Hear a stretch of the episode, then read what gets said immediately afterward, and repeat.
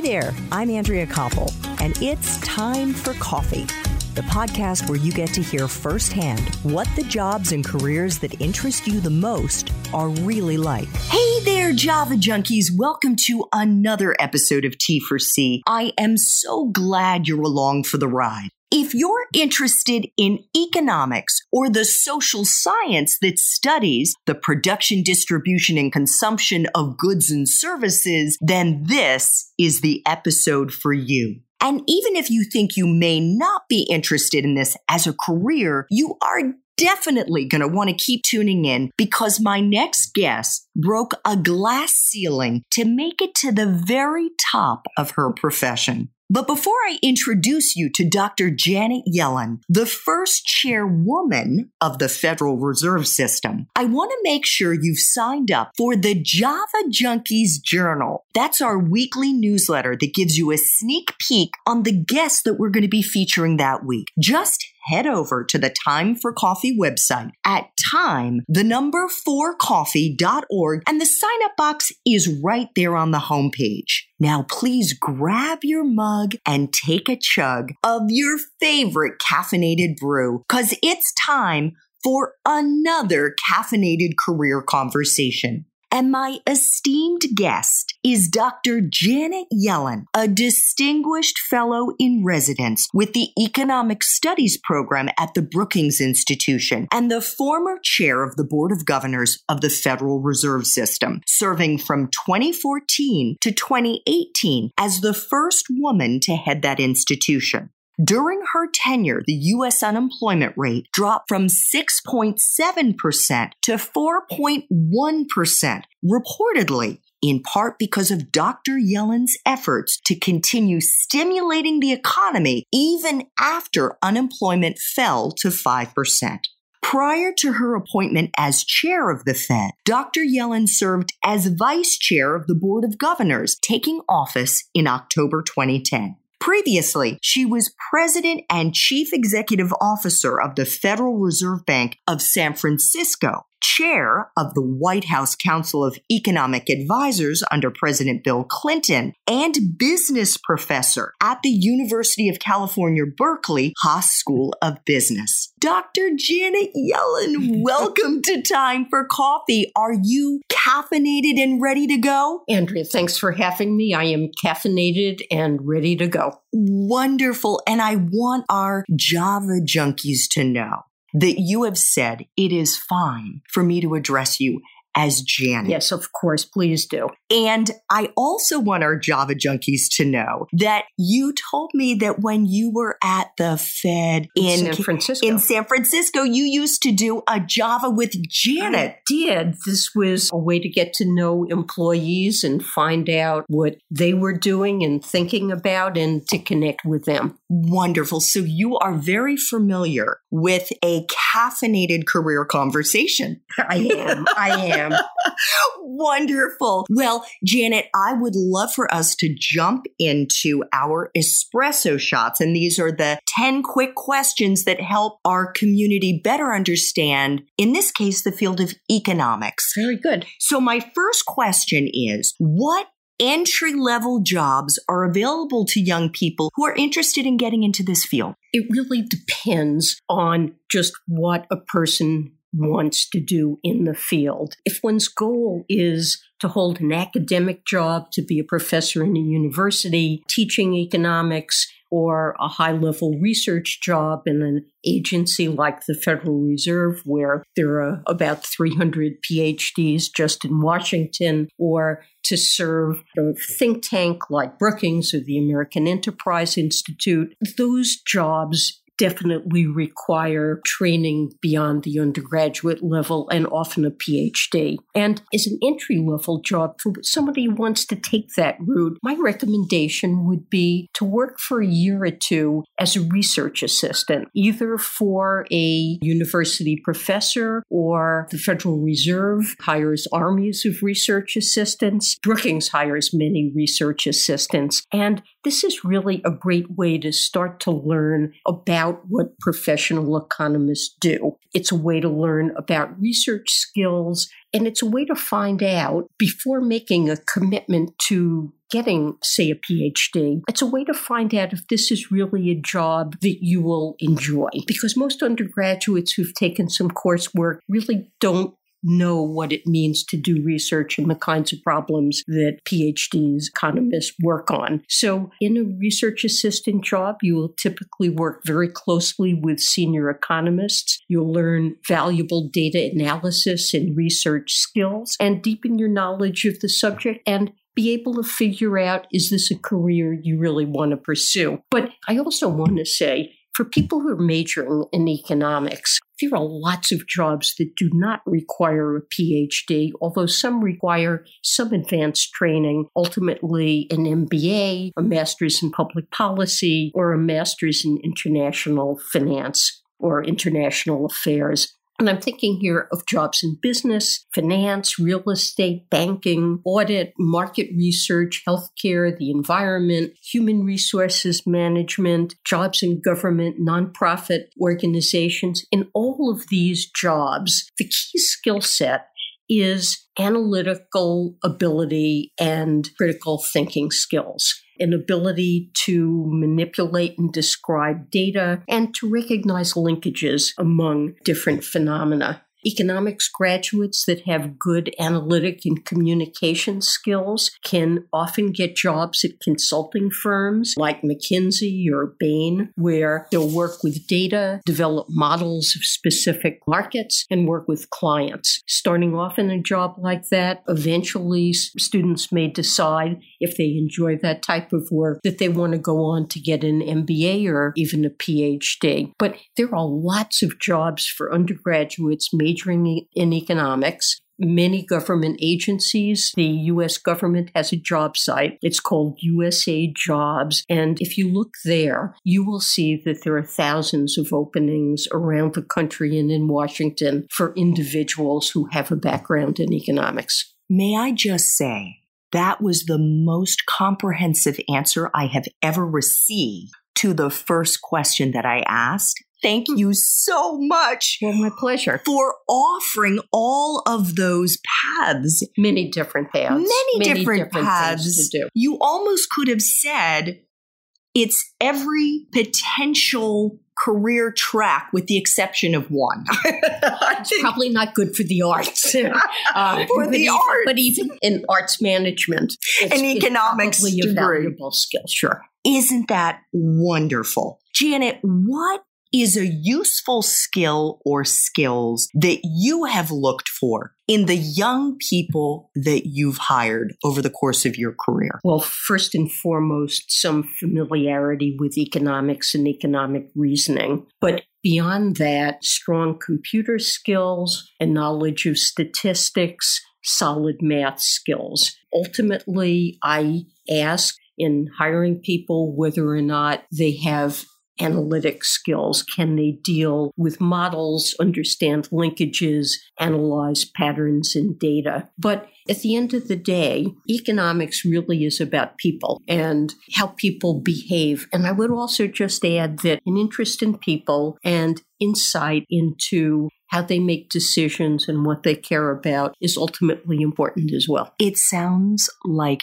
having a curious mind. Yes, I would agree with that. That's a very important skill. And what about empathy? Well, I think empathy really is important, and ultimately, it's what drives many people to study economics because they learn through their life experiences that many of the problems that individuals and families suffer from, whether it's problems in the job market or problems gaining health care, have an economic element to them. And wanting to improve social welfare and be able to deal with those problems, help individuals and society find ways for people to succeed is really what drives many people to study economics. I wish you had been my professor in undergrad. I'm going to be sharing this story when we do our longer interview, but I got my worst grade in economics in college. I studied microeconomics. I didn't feel that human connection. Perhaps if it had been explained to me that way, I would have felt more connected to the course material. Yes. I think that the failure to show undergraduates that this is about something that they care about and that it's about human welfare drives many people away from economics. And one thing we see is that representation of women in economics is low and much lower than it should be. And I think that you've mentioned an important reason why that's true. That particularly women who care about other people, want to make a difference in people's lives, may not see the linkages of how economics can help to do that. You've already alluded to this in one of your earlier answers, Janet. But is someone's major a deciding factor to get into the field of economics. In other words, if they haven't studied economics as an undergraduate, is it a deal breaker for them to get into those entry level jobs that you mentioned? I think some economics is necessary to get those jobs, but it needn't necessarily be that a major is required. And particularly those who have perhaps majored in business or in math or statistics or computer science, but have had some exposure to economics, a minor, some coursework in economics would be able to qualify for those jobs. What about life experiences? What do you think are the most important life experiences that a young person could get to help them starting out in this field? That's really hard to say. There are many routes into economics and different reasons that people become interested in the field. So there's no simple answer to that question. But lots of students at high school level or undergraduate level will do an internship of some sort. And often the experiences that you would have in an internship would alert you to the role that economics plays in society and in life more generally. And there are a lot of possibilities. Recently, for example, I met with somebody who had become a doctor and she was caring for patients and went to a developing country for a summer of work. And when she was there, she saw that possibility of bringing real improvements in health to the poor people that she was dealing with in this Latin American country. She saw that the healthcare delivery system was broken, that there was very little access to appropriate medications, and that public policy in this country really wasn't focused on how to improve the delivery of healthcare to the population. And that experience drove her to end up getting a PhD in economics along with her MD and to end up on a faculty where she both treats patients and studies the economics of healthcare. Some students will work for a business over a summer and realize that many business decisions, where to produce something, what to produce, who to employ, how to set up a compensation system, really, these are fundamentally economics decisions and they'll become very interested in a business career and see how economics can be relevant to that. There are many possibilities and different kinds of experiences working on Wall Street, working in a bank, seeing how the financial system plays a role in helping somebody start a business or take out a loan, maybe is necessary for them to get ahead, send their child to college. Any of these kinds of experiences can lead to a light bulb going off in which you see, yeah, economics is so relevant to success and people thriving in different areas of activity. So, the other question you've already alluded to, or at least the answer you've alluded to, is whether a graduate degree is necessary, less so for the entry level positions, but absolutely for someone who wants to build a career in the field of economics. Is it a must have?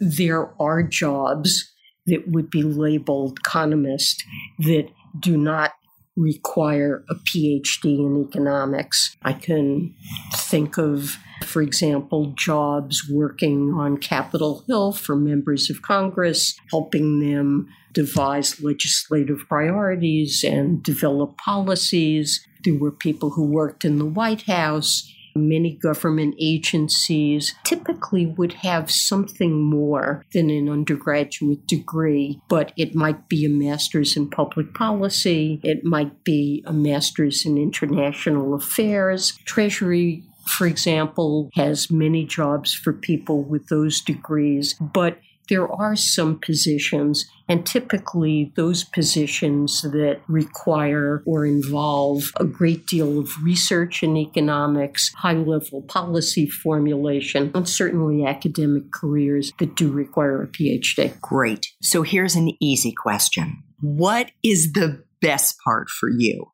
of being in the field of economics? I like solving problems and I like working with other people in teams. And I've had both academic jobs and jobs in public policy. And to me, the best part is sitting down with other people, analyzing problems, working jointly to try to solve those problems. Sometimes it requires a lot of creative work, thinking outside the box to come up with new ideas, but working with people who share my interests, are fun to be with, are interested in public policy problems, and are willing to work hard to analyze data and think through issues. I really enjoy that. I think the time that I found in a way most interesting, although it was a very frightening time, was being in the Federal Reserve System after the financial crisis that struck in 2008. And the issues that we faced were of devastating consequence. This was an event that took a vast toll on many Americans, and the problems were so serious they really required out of the box thinking. And working in that kind of environment, trying to figure out how to make things better for all the Americans who had lost jobs and homes, and working with people who shared those interests and were committed to public service. For me, that was the highlight of my career. I had never really thought of an economist as being a mission driven professional.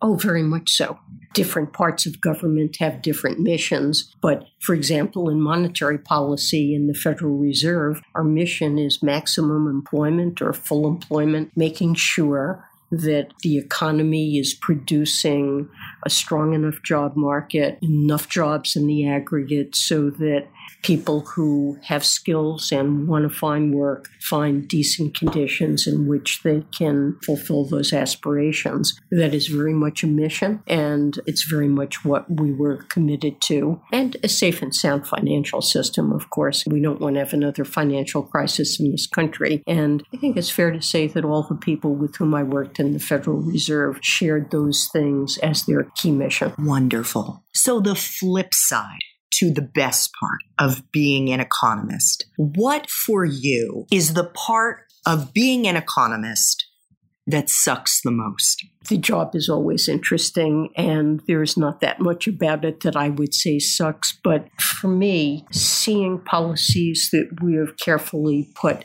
in place that we think are important rolled back or undone is heartbreaking. And I would say that I am very concerned with what I've seen since leaving the Federal Reserve or even during my final year there since President Trump was elected. We had a devastating financial crisis. We worked very hard to put in place policies that would make that less likely in the future that would lead to a stronger financial system. Really, only a decade has passed since that crisis, and yet we're seeing a rollback of the policies that I think have helped to make us safer. So it's things like that when policy looks like it's moving in the wrong direction, when work that one's taken pride in accomplishing looks like it will be undone. That is a distressing state of affairs. I would say it's probably worse than a gut punch.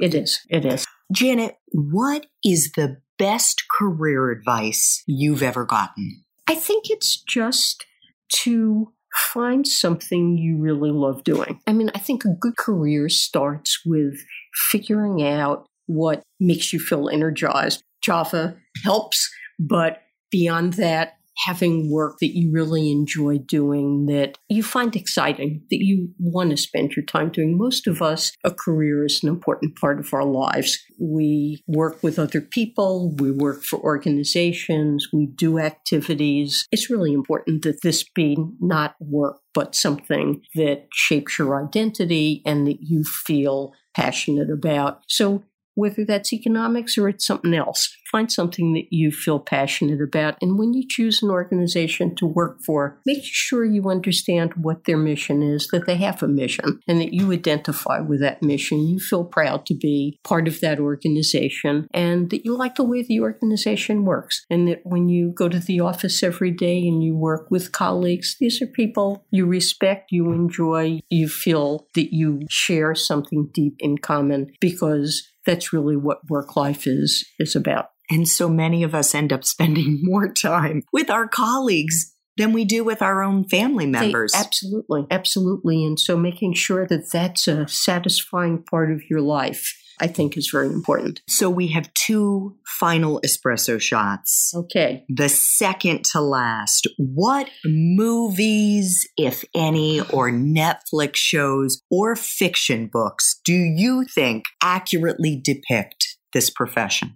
Well, the movie that I would recommend is Too Big to Fail. My colleague Ben Bernanke is played by Paul Giamatti, and I believe he won an Emmy for his performance. And it takes you through the financial crisis of 2008 and shows how the key people who were involved in managing that, namely Ben Bernanke, Hank Paulson, and Tim Geithner, the problems they faced and the ideas that they came up with for dealing with it. And I think it's a very good depiction of what one can do with an economics background. That's quite an endorsement. Okay, well, make sure you watch Too Big to Fail Java Junkies for sure. Final espresso shot, Janet. What do you think people would be surprised to learn about your profession? It's something we talked about before. I think when you say economics, people think about money and production and goods and technical things. But really, at the end of the day, economics is about people. It's about understanding how people behave and how their interactions shape our society and their well being. And it is ultimately a field